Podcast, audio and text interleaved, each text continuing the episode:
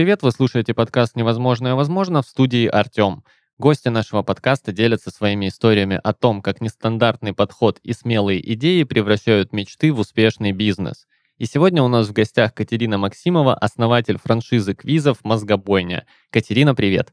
Привет! Привет, мы сегодня поговорим э, про игры. У нас такой замечательный будет выпуск, э, но сначала предлагаю тебе начать с небольшой презентации. Представь, что мы с тобой в лифте э, между первым и десятым этажом, Ага. и за эти 10 этажей тебе нужно рассказать мне и нашим слушателям, что же такое мозгобойня, чтобы самое главное ты о своем проекте рассказала. Тот самый elevator pitch известный, да? Тот Когда самый нужно убедить elevator любого pitch. человека. Да, нужно убедить Да-да-да, любого это он. человека, и мы всегда начинаем смотреть, а кто же перед нами, что ему будет интересно. Так как Мозгобоня — это проект, работающий на вопросах, это самый лучший прекрасный вопрос, который помогает проявить себя, то я бы задала первым делом вопрос человеку. Аля, а чем вы занимаетесь вечерами? Так, Или давно ли вы встречались со своими друзьями? Или в чем вы сильны? В чем вы круче всех? В зависимости от того, что ответит человек, я бы развивала беседу дальше. И здесь может быть куча вариантов, как описать, что такое мозгобойня. Досуг прекрасный буднего вечера? Конечно, да. Замена привычным а, походом в бар и в кино? Конечно, да. Командная игра на вопросы и ответы, барная викторина? Конечно же. Глобально это квиз, да, игра в вопросы и ответы, где мы встречаемся с друзьями, проводим несколько часов вместе, узнаем что-то новое, проявляем себя, испытываем невероятные эмоции разные. Буквально перед записью нашего разговора меня с Бали тегнули в Инстаграме и подписали, что а, Мозгобоня — это городской квиз, который вырос в большую мировую франшизу. И подписали Так. еще важное дело, но Мозгобоня — это не просто квиз. Это не про игру, это больше про людей. Мгм. Поэтому мы также Мозгобоня. Это комьюнити игроков, объединенных любимой игрой. Успела до десятого этажа? Приехали? Э, Слушай, да, мы, мы приехали, было интересно слушать на самом деле, поэтому мы когда до 10 доехали, я снова на первый нажал, и мы еще поехали. Поэтому сейчас самое время из Вот лифта блин. выйти, поподробнее поговорить про этот проект. А, Ты о нем очень увлеченно рассказываешь. А, Сразу понятно, что это проект, который ты прям прожила. А, Насколько я знаю, все вообще начиналось с хобби и бизнесом, это не планировало становиться. В какой момент ты, в принципе, этим форматом заинтересовалась? Как пришла эта идея? С чего все начиналось? Это было очень много лет назад. И, конечно, да, мы во многих э, интервью рассказываем о том, что это не планировалось как бизнес. Мы начали это как просто хобби, как повод для встречи с друзьями. Ремарочка, да, я говорю мы. Я не одна основала Мозгобоню. Мы основали вдвоем с Александром Ханиным, мой вечный коллега и партнер. Мгм. Мы жили в Вильнюсе, Вильнюс, Литва. Так. а, потому что учились в университете когда-то здесь, а сами родом из Беларуси. И когда мы каждый раз приезжали Мгм. в Беларусь, огромное количество наших друзей хотело с нами встретиться. И каждая поездка в Беларусь превращалась в такое большое паломничество по гостям, по всем друзьям. И однажды мы, Мгм. вдохновившись проектом наших друзей в Вильнюсе, которые нас, давайте, ребята, у нас куча контента, сделайте похожее в Минске, в Минске похожего нет. Мы согласились и провели эту игру, собрав туда всех наших друзей, соседей, одногруппников, одноклассников, там даже Сашина бывшая пришла, и такие всякие э, персонажи разные. И провели игру Мгм. на 45 человек. Бесплатно. Просто как повод для встречи. И увидели невероятную реакцию. Все абсолютно стали просить, давайте еще, давайте еще. Оттуда все и началось. То есть на- для первой игры вы просто собрали друзей и знакомых, с которыми давно не виделись. Абсолютно так. Мгм. А, хорошо, люди стали просить еще. А, уже здесь появляется идея о том, что хм, это интересный формат, людям это нравится, люди это просят, хотят. А, давай-ка как-то это реорганизовывать в бизнес. Э, или же нет, или все как-то иначе проходило. В тот момент у нас э, хватало основных занятий и работ, и учебы. А, Я училась в университете и работала декоратором, отрабатывала распределение после первого университета. А, Саша работал в универе, работал футбольным судьей, работал журналистом, корреспондентом, бизнес-тренером. Хватало, в общем, занятий других всяких. И поэтому мы не смотрели на это как э, какой-то дополнительный заработок даже или как на бизнес-проект. Долго достаточно не смотрели. А Мозгобойня как проект не сразу даже и деньги стало приносить, потому что всю выручку мы тратили на то, чтобы доехать, на логистику, на подарки, на раздатку, сувенирку. И то, что мы оттуда забирали, были вот те самые эмоции. С которыми мы Мгм. работаем. Были встречи с друзьями, эти горящие глаза, повод обняться лишний раз. Блин, как классно, давно не виделись. Так длилось достаточно долго, до того момента, пока мозгобоня не стала забирать больше времени, чем наши основные работы. Мы просто перестали вытягивать по ресурсам. Мгм. И э, Саша нашел очень хорошее, получил хорошее продвижение в своей работе и сказал, что, наверное, больше я не могу. Буду все время уделять своей новой работе, а тут как бы все. Ну, поигрались, повстречались, и хватит. Прошло, наверное, Мгм. год-полтора. Я человек очень эмпатичный, и когда мне говорят люди, Катя, пожалуйста, верни мозгобоню, я на это реагирую. Я начала выпрашивать. Полгода я умоляла Сашу вернуться в проект и договорились на том, что, пожалуйста, будь только ведущим, потому что люди идут всегда во всех проектах на ведущего, на атмосферу, которую он создает, на харизму. Будь ведущим, будь лицом проекта. Я возьму весь э, бэкэнд на себя. И он согласился. И мы вернулись. И, пожалуй, тогда уже э, мы осознанно уделяли мозгобоне большую часть времени. И примерно с того момента, там, второй год, то есть 2014, мозгобоня стала приносить нам какой-то дополнительный доход. Но так, Мгм. чтобы это стало прям бизнесом, мы все равно как будто даже упирались от э, осознания этого проекта как бизнес, потому что мы работали с друзьями для друзей, мы работали с эмоциями, мы работали с весельем, и деньги, которые мы зарабатывали, они были в первую очередь как будто бы поощрением этого всего и подпиткой. Мгм. Не хотела становиться на поток, ставить это на поток, потому что мозгобойня — это люди, это душа. Я об этом так воодушевленно говорю сейчас, потому что мы на самом деле так проживали, мы на самом деле это все так воспринимали тогда и слышали такие отзывы, что люди приходят к нам как будто бы в семью еще одну, а, как будто бы секта, может быть, э, это выглядело. Вот. И когда нас позвали на первое интервью для бизнес-раздела белорусского портала, мы очень сильно удивились. И нам тогда, наверное, рассказали, что, ребят, вообще то, что вы делаете, уже очень давно похоже на бизнес. Вот мы проиронизировали и стали смотреть на это чуть-чуть по-другому. А затем появились первые запросы на франшизу. 2014 год э, в Беларуси из Витебска приехали ребята, говорят, слушайте, класс, у вас очень здорово все получается, огромное количество контента у вас, э, есть уже узнаваемый бренд, есть красивый классный дизайн, куча макетов и куча людей. Давайте вы нам это все дадите, мы вам за Мгм. это отчислим денежку, и это называется франшиза. И мы такие, а, да, правда, класс. А, то есть на тот момент, э, когда вы условно продали первую франшизу, а покупатель пришел к вам сам. То есть еще не было какого-то пакета, условий, предложений, и вообще самого понимания того, что это вот одна из моделей развития бизнеса.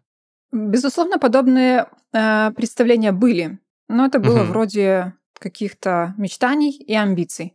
Да, нам хотелось, чтобы играло как можно больше людей, чтобы все кайфовали, чтобы мозгобоня была на всех континентах, чтобы игра расширилась до невероятных масштабов. Но конкретно сесть и заняться этим, ну, просто не хватало времени, потому что занимались другими вопросами. И, может быть, сейчас звучит все достаточно так э, сказочно, но мозгобойня всегда развивалась благодаря людям. Как игрокам, так и партнерам, так и просто рядом стоявшим а, друзьям, которые рекомендовали нам что-то и давали какие-то идеи. В том числе и вот этот кейс, когда приехали ребята из Витебска и говорят, давайте завернем все и сделаем первую франшизу, он нам помог развиваться дальше.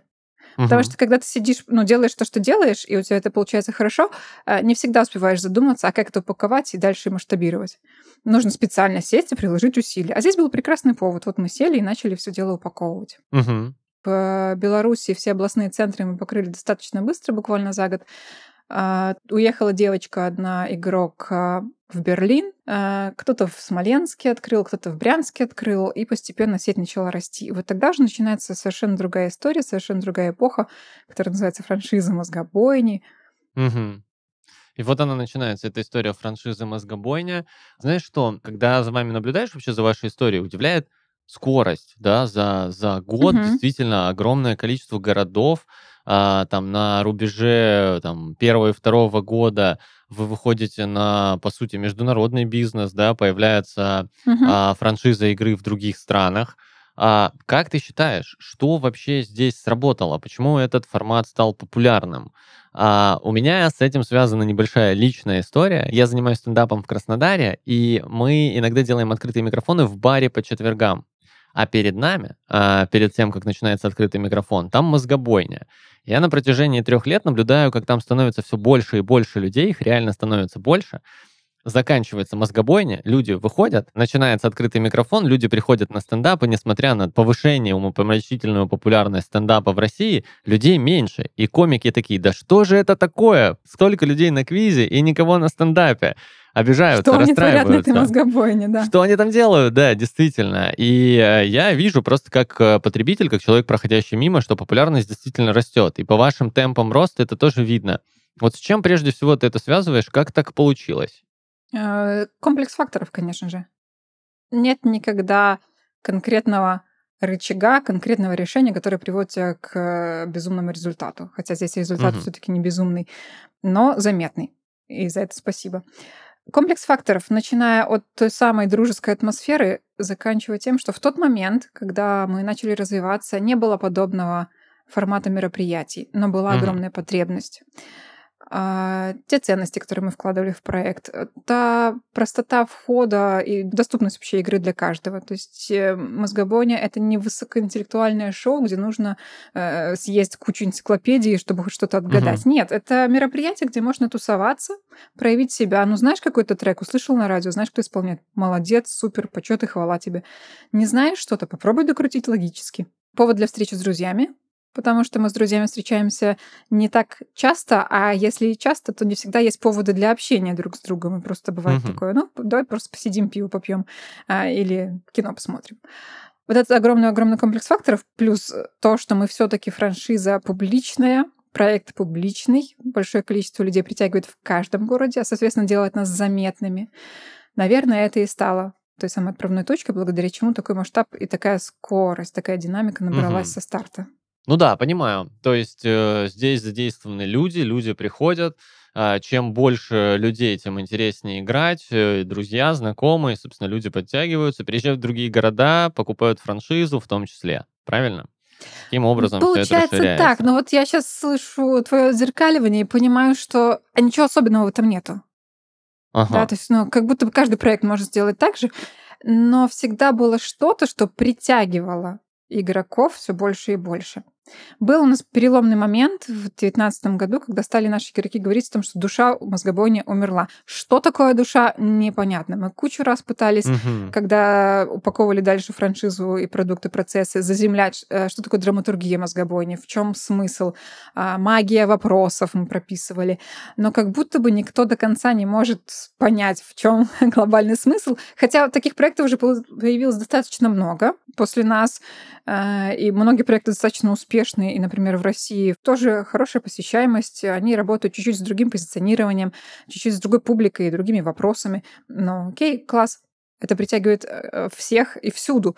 Но даже внутри одного проекта, даже внутри мозгобойни, какой-то город может выстрелить, и там Мгм. может играть до тысячи человек в неделю. А какой-то город, ну как ни старается, ну вообще не может собрать там даже 50-60 человек. От чего это Мгм. зависит?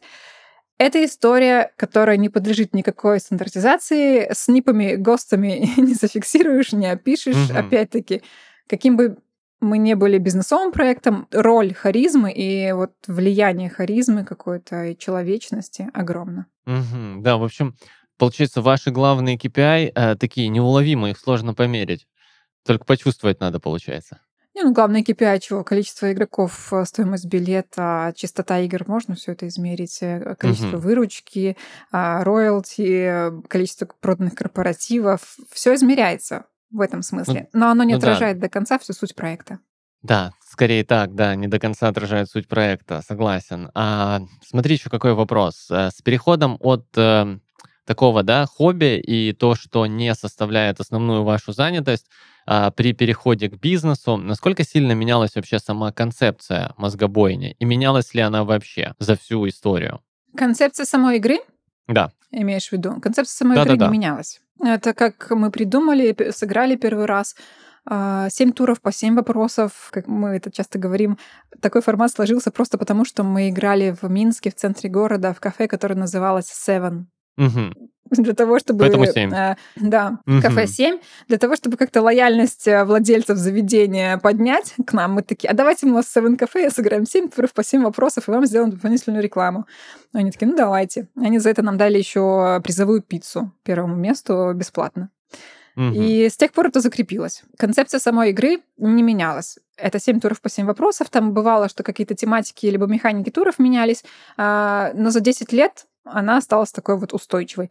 Появлялись новые игры, в том числе там какие-то более сокращенные версии, онлайн-версия, в которой уже там 4-5 туров, может быть, тематические игры, в которых может быть э, больше туров. А Лига чемпионов, uh-huh. усложненная игра, это итоговая игра сезона, в которой может быть тоже больше туров, либо больше вопросов в туре. Но uh-huh. глобально все остается таким. Uh-huh. А, вот за эту редакцию, апгрейды, новые версии, онлайн-версию, кто в команде отвечает? То есть со временем а, появлялись ли дополнительные люди в команде, а, дополнительные роли какие-то, когда, собственно, игра становилась все популярнее, и нужно было, ну вот, вносить некие изменения, делать новые версии? Так много лет прошло, и мы так долго существуем, и так много всего с нами случилось. С нами, с проектом мозгобойня. Даже, можно сказать, с игрой мозгобойня. Либо с группой компаний мозгобойня. Здесь уже много всяких разных а, контекстов есть. Что, да, и люди были с нами, повторюсь, мы всегда развивались за счет э, людей, к нам присоединяющихся на всех уровнях абсолютно. Первые пять лет, э, с 12 по 15 мы с Александром, Сашей делали все вдвоем. Абсолютно полный цикл. То есть мы даже первые несколько лет вдвоем только на играх работали, у нас не было никаких помощников. Мы сами писали вопросы, я дизайнила, потому что у меня а, образование такое. Саша вел, он э, журналист, у него очень хорошо поставлен uh-huh. голос. А, единственное, что заказывали фотографа, нанимали дополнительно на особые игры, чтобы это дело запечатлеть красиво. Все полностью делали сами, прописывали все сами, бухгалтерию вели сами, налоги платили сами, зарплаты сами себе начисляли. Э, с 2016 года решили объединить усилия с двумя нашими друзьями, э, Юлия Родионова, Семен Черноножкин, которые были в Питере. Мы до этого вдохновили их запустить франшизу в Питере, и в какой-то момент поняли, что наши компетенции работают очень синергично. А, я очень классно строю роль продукт концепции, Саша очень классно это все дело преподносит и вносит кучу разных идей. Юля потрясающий финансист и разбирается в юридических вопросах. Семен потрясающий просто продажник и строитель структуры. Мы угу. решили объединиться, да, и тоже было больше похоже на бизнес. Появился офис э, в Питере, появились продажники, появились какие-то менеджеры, которые помогали все это дело рулить. Но при этом угу. мы с Сашей вопросы писали ну, лет шесть точно, до 2018 года, пока мы не начали предпринимать первые попытки создать авторский отдел. И, как я уже угу. говорила, достаточно сложно было объяснить людям, а в чем именно смысл вопроса мозгобойного, в чем его отличие от вопроса «что, где, когда». Что, где, когда, да. Есть вот специальные у нас формулировки, которые нельзя использовать, есть специальные угу. советы, которые стоит использовать, там более разговорно формулировать все.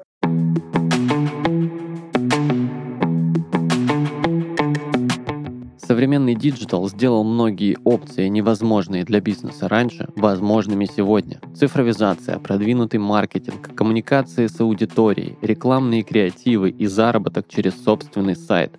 Все это делает бизнес более современным и понятным. В новой рубрике я расскажу тебе, как стандартные инструменты могут сделать твое дело нестандартным. История нашей героини подтверждает, что залог успеха продукта на рынке – хорошее продвижение. Важно не только поддерживать контакт с аудиторией, но и позаботиться о том, чтобы продукт был на виду у пользователя. В интернете с этим поможет SEO-продвижение. Оптимизация под поисковые системы, которая позволяет поднять сайт в топ-10 выдачи и привлекать больше клиентов. Вместе с экспертами компании react.ru, нашим спонсором, мы подготовили несколько советов о том, как подружиться с SEO-продвижением. Начни SEO-продвижение с аудита, исследуй тематику, проанализируй спрос, конкурентов, поисковую выдачу, а также проведи технический анализ и сравнение сайта по разным параметрам с основными конкурентами. Это поможет сформулировать первоначальную эффективную стратегию продвижения. Далее приведи свой сайт в порядок. Контент должен присутствовать на всех страницах, которые попадаются в поиске. Он должен соответствовать поисковым запросам, быть полезным и понятным. Например, если у тебя информационный сайт, то важна уникальность и удобочитаемость. Если интернет-магазин, то наличие фотографий в карточках товара всегда лучше, чем их отсутствие. Проанализируй ключевые слова, по которым пользователи ищут информацию в интернете, и составь календарь контента так, чтобы регулярно дополнять свои ресурсы материалами, содержащими именно нужные ключевики. Удели внимание удобству сайта. Поисковики это ценят. Пользователь должен быстро найти нужную информацию и совершить ключевые действия. Заказать, заполнить бриф, связаться с отделом продаж. И, конечно, нужно позаботиться о внешних ссылках. Если твой сайт будет упоминаться на сторонних площадках, например, в обзорах, справочниках и партнерских материалах, то это позитивно скажется на поисковой выдаче. Чтобы тебе было проще на начальном этапе, продвижение можно автоматизировать. На сайте Regru ты найдешь готовое решение сервис автоматического SEO-продвижения. Он помогает подобрать подходящие ключи и обеспечить максимальную целевую аудиторию. Также ты сможешь обратиться к аналитику, который настроит проект. Не нужно привлекать сторонних подрядчиков или нанимать штатного сотрудника. Все задачи по продвижению будут собраны на одной удобной площадке, которая будет работать за тебя. Чтобы узнать больше о продвижении сайтов или заказать автоматическое SEO-продвижение, переходи по ссылке в описании этого выпуска. А в следующем я расскажу тебе, как еще сделать невозможное возможным.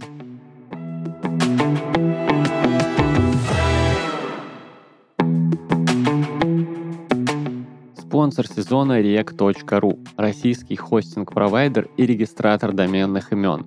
Компания предлагает инструменты для создания и развития сайтов любого уровня сложности. Более 3,5 миллионов клиентов уже выбрали Rec.ru для своего бизнеса. Присоединяйся и ты! Э, про франшизу еще хочу немного поговорить. Сам пакет франшизы э, «Мозгобойня», что он включает, э, что, собственно, получает франчайзи, и как этот пакет менялся и видоизменялся вот с того самого первого вашего франчайзи, который пришел из Витебска, до там, текущего, да, условно, момента. Происходили ли изменения, и что вообще дает франшиза «Мозгобойня», что получает покупатель? Безусловно, все изменилось. И угу. Хронологически, после того, как мы объединились с Семеном, с Юлей, у нас был очень большой скачок, мы много городов продали, запустились в кучу городов, отпраздновали первую сотню городов в Мозгобойне, в нескольких странах, там больше десятки.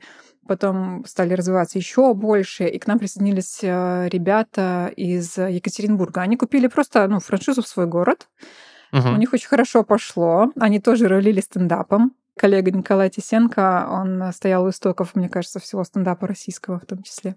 Либо я могу слишком сильно восхищаться, не знаю. И у них очень хорошо все пошло, они классно собирали людей, делали очень качественные мероприятия, потом еще открыли несколько городов а, в Свердловской области, на Урале. И в какой-то момент они пришли к нам и сказали, а давайте сольемся, объединим усилия. Вот uh-huh. у вас э, классный продукт, но не хватает вам доупакованности франшизы и классного маркетинга. А у нас вот есть классное маркетинговое агентство. Ну, еще намекнули, что, мол, а если не сольемся, то как бы мы все поняли, а, пойдем отделимся и сделаем сами свой квиз. Мы угу. будем работать дальше. Угу. Так. Поэтому очень сильно изменилась упаковка франшизы. Если изначально для Витебска это были просто вордовские или PDF-файлики с текстами, и какие-то просто на Google диске либо на флешке макеты в Photoshop и в Adobe Illustrator, которые можно было бы править, то сейчас за присоединением Екатеринбурга за это время с 19 года даже с конца 18-го, была построена большая система, большой портал, кабинет э, партнера, который может управлять играми и статистикой а, в своем городе. Угу. Большая система, которая собирает вопросы. Если раньше все эти годы мы писали вопросы и оформляли их в обычной программе PowerPoint, которая выводилась на экран в режиме докладчика, все выглядело красиво, то сейчас мы уже строили QuizMaker. Это программа, которая позволяет авторам вбивать вопросы со специальными тегами в базу, а потом это из базы собирается по тегам по сложности игра полностью. И партнеру передается ссылка уже, которая автоматически запускается и работает. А, полная поддержка в франшизе, конечно же, 24 на 7. А, куча макетов, полный брендинг под каждую игру, советы по ведению соцсетей, упаковано все. Ну, понятно, что угу. сами вопросы. То есть партнер не пишет никакие вопросы сам и ничего не делает сам. Достаточно прийти в заведение, договориться об проведении, нанять ведущего, нанять фотографа, собрать команду, которая скоммутирует э, видео, аудио, микрофон, получить заказать пакет вопросов, получить этот пакет вопросов, прийти в заведение, нажать на кнопочку и вести мероприятие. Ого, полный digital, то есть очень все автоматизировано. Хорошо, э, эволюция в плане франшизы понятна. Расскажи про заграничные рынки. А, угу. Как вы выходили туда? Уже более 10 стран, да, как, э, как ты озвучила. Это было еще тогда. Угу. Перед э, коронавирусом, перед пандемией мы достигли максимума в покрытии. Это было 17 стран, 275 городов. Сейчас угу. мои партнеры из Екатеринбурга, с которыми у нас большой корпоративный конфликт и судебное разбирательство, они по-прежнему угу. опираются на эту цифру, но это уже не, не совсем соответствует правде, потому что многие города просто закрылись э, во время пандемии, больше не вернулись, не работают. А в связи с нынешними обстоятельствами Украина, например, перестала играть полностью. Поэтому городов стало гораздо меньше. Угу. Но было когда-то, да, 17 стран, 275 городов. Западные угу. рынки, а, в принципе, как и восточные рынки, и как и местные рынки, все всегда развивалось через э, активные рекомендации в основном. Да, потом мы уже прибегали к холодным продажам, к рекламе, к участию в франшизных выставках, а, к просто пиару, когда через интервью приходили люди, заинтересовавшись концептом. Но глобально первые партнеры и наиболее стабильные и самые крепкие партнеры всегда приходили по активным рекомендациям, условно говоря, сарафанное радио. Либо угу. из игроков, кто-то где-то когда-то играл, потом переехал в другой город, стал там проводить, либо вот по рекомендациям. Вот, кстати, Партнеры друг интересно. А, интересно, как часто люди из игроков э, переходили в, собственно, держателей франшизы? Э, распространенный случай? Много такое раз случалось? Абсолютно распространенный. Эм, зависит, наверное, от региона и от времени старта города. Угу. Детальной такой статистики у меня нету, но все, о ком я думаю сейчас, ну, 9 из 10 это либо игроки, либо знакомые партнеров. Угу. Круто. А, а что касается западного рынка, конкуренция была там на момент э, прихода франшизы «Мозгобойни»? А, приходилось ли с кем-то конкурировать? Мы всегда конкурируем, э, вне зависимости от того, существует ли похожий проект на этой локации или нет, потому что мы конкурируем mm, а с кем? С, с другими формами проведения времени будним вечером. Мы конкурируем с mm-hmm. кино, походом в кино, да? Куда вдвоем, втроем, вчетвером сходить? Mm-hmm. Или на мозгобоню, или в кино. Мы конкурируем э, с э, временем, проведенным с книжкой на диване. Мы конкурируем mm-hmm. с походом, с прогулкой с собакой, возможно, с походом в спортзал или теннис. Да, то есть с любым абсолютно досугом, который занимает вечером 2-3 часа, мы конкурируем. Поэтому с тем же всегда, самым конечно... стендапом, как мы выяснили. Абсолютно. Довольно успешно. Ага. Эм, мы конкурируем, но подобных проектов не было, просто потому что мы тогда были первыми. Окей, потом уже стали говорить о том, что где-то вроде как в Новосибирске была своя тусовка проектов, похожих на квизы. И э, наследие интеллектуальных игр в постсоветском пространстве, оно же огромное и длиннющее. Да, вот как угу. почему сейчас интересен всем стендап, потому что, наверное, это преемственность тех самых КВНов, если это можно называть. Ну, а, эстрадных да, жанров, было, да, разговорных. Да, да, сатирных жанров всех этих э, из Советского Союза. То же самое с э, квизами и такими, как мы называем, псевдоинтеллектуальными играми. Какая-то преемственность в этом есть но таких прям веселых, хорошо сшитых, созданных мероприятий не было. Угу. Мы были всюду первыми, и не особо в нише было с кем конкурировать.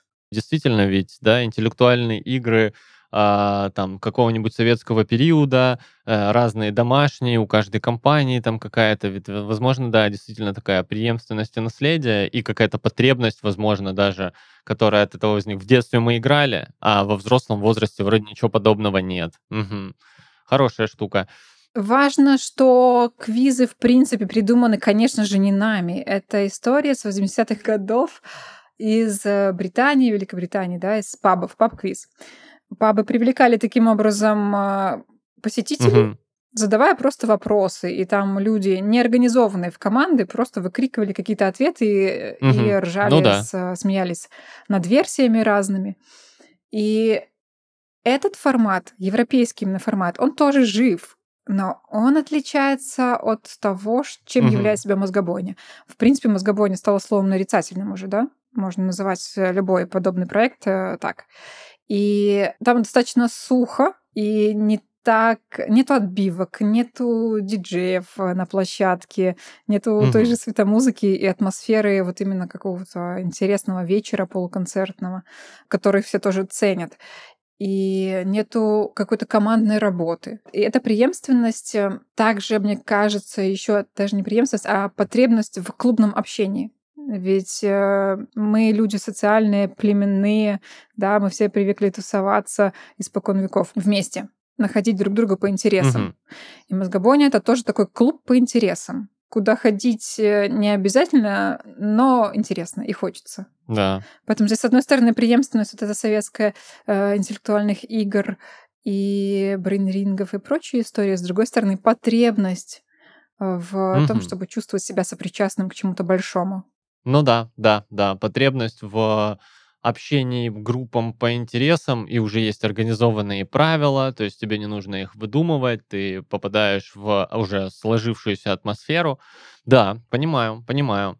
А, давай перейдем к... У нас есть традиционный вопрос вообще в подкасте «Невозможное возможно». Мы говорим про там самый сложный период э, за историю проекта и что помогало не сдаваться, идти вперед э, для того, чтобы не отказываться от своей мечты, от своего дела, от своего бизнеса. В твоем случае Насколько я могу предположить, ну, много всего было. Пандемия, например, которая наверняка повлияла на бизнес, потому что, ну, все-таки он на, основан на массовых мероприятиях. И плюс э, судебный процесс, который ты уже упомянула, который там во время а, также возник. В общем, могу предположить, что ты сейчас в этом сложном периоде и находишься. Расскажи про то, каким этот самый сложный период в истории проекта является, он ли это, и что с проектом происходит сейчас. Ну да, правда, было много всего за это время. И, наверное, все, что уже пройдено, воспринимается просто как опыт, закалка, повышение гибкости, повышение стрессоустойчивости. Класс. Но одним из таких ударов сильных вот было это ощущение предательства, в первую очередь, э, эмоционально, а по факту договор, который был сделан без ведома остальных акционеров по выводу активов из нашей головной компании, которая расположена на Кипре, была основана нами еще до прихода упомянутых партнеров из Екатеринбурга в 2016 2017 э, году. А, вывод активов из этой компании в пользу угу. компании их в Екатеринбурге. Хотя эта компания в Екатеринбурге подразумевалась и была таковой, как часть дочерней компании, одна из э, общей такой финансово-юридической структуры uh-huh. проекта Мозгобойни. Да, это был один из э, самых сложных периодов, когда ты просто понимаешь, что все партнерство не работает прежние договоренности не работают. Тебе ничего даже не сказали. Ты основатель проекта, ты придумала слово мозгобойня. В смысле, я придумала слово мозгобойня. Я, э, Саша, мы основатели проекта. И тут происходит что-то, когда проект полностью уходит из нашего управления у нас нет доступа ни к команде, ни к финансовой э, отчетности, ни к стратегии, ни просто даже к нашим угу. партнерам, с которыми мы раньше стратегили, работали и вели куда-то компанию. Пандемия сыграла здесь, конечно же, роль. С одной стороны. С другой стороны, видимо, какая-то мотивация внутренняя, персональная э, этих людей из Екатеринбурга, которые когда-то пришли и сказали, а давайте-ка вместе полетим дальше. Если не полетим, то, наверное, мы сами устроим себе свою игру.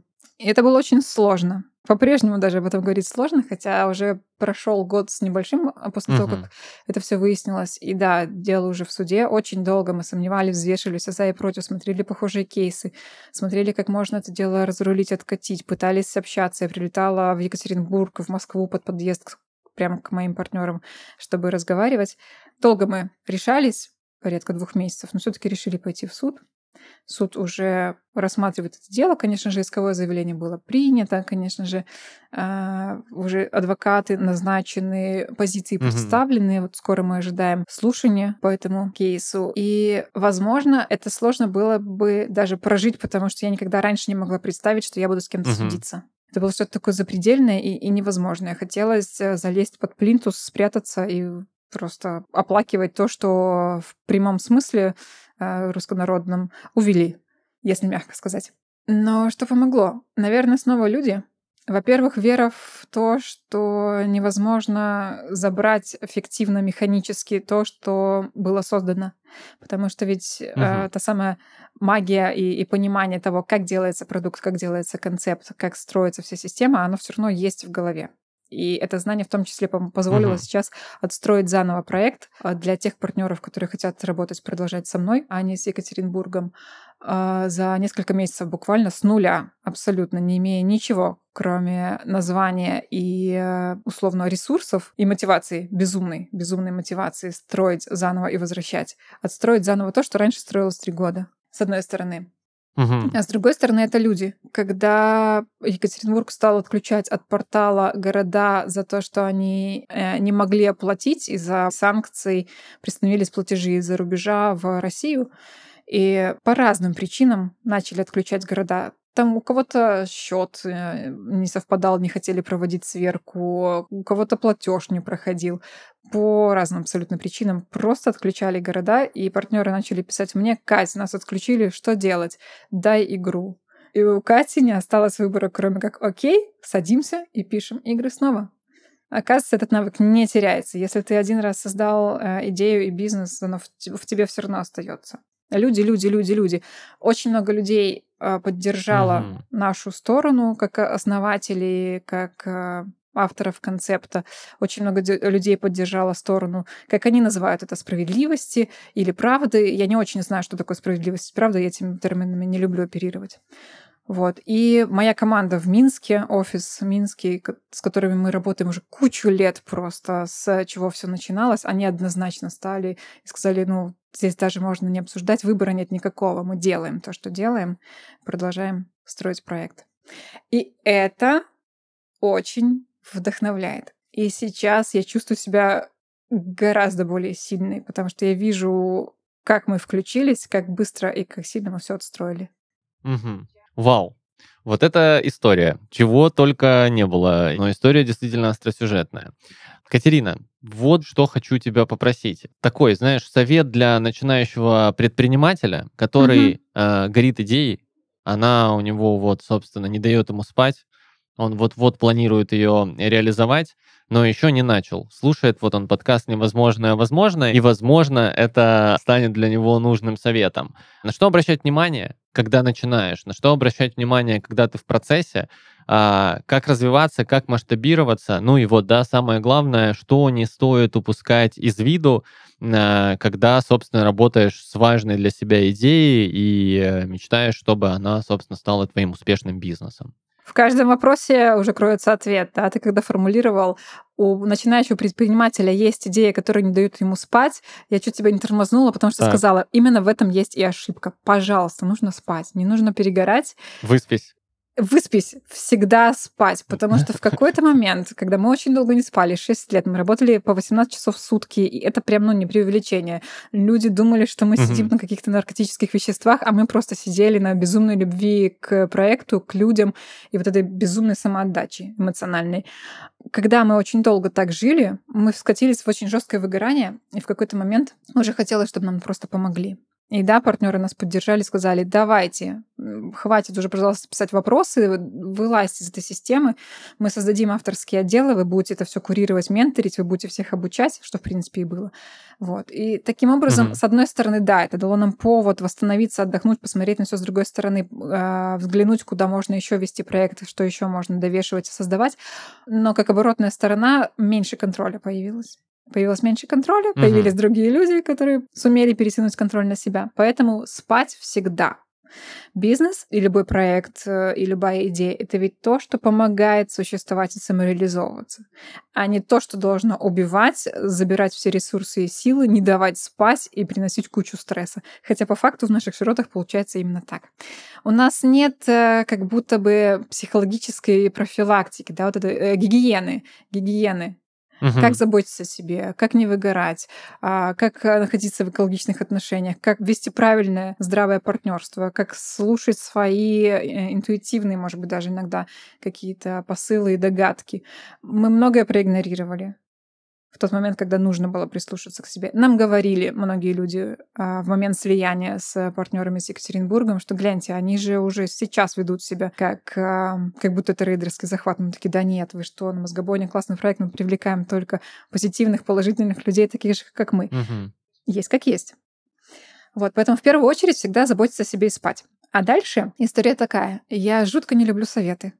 И по одному из образований я психолог. И я знаю, насколько это неблагодарная история и неработающая история, когда ты кому-то даешь советы. Особенно, если никто ничего не спросил. Поэтому здесь я бы рекомендовала начитанность и наслушанность. Общаться с большим количеством людей, у которых есть свои проекты, которые развивают свои идеи. Слушать разные подкасты, в том числе «Невозможное возможно». А, и чувствовать, слушать, узнавать что-то новое, что-то интересное. Потому что мы ведь ограничены всегда своей картиной мира, своими представлениями, условно своими рельсами, сценарием, на который мы встали и поехали. Смотреть, как это бывает у других. Не в том плане, что учиться на ошибках, а просто перенимать опыт. Мгм. И когда возникает, о, надо же, как интересно, а я об этом даже не подумал, значит, вот здесь есть что-то полезное для каждого.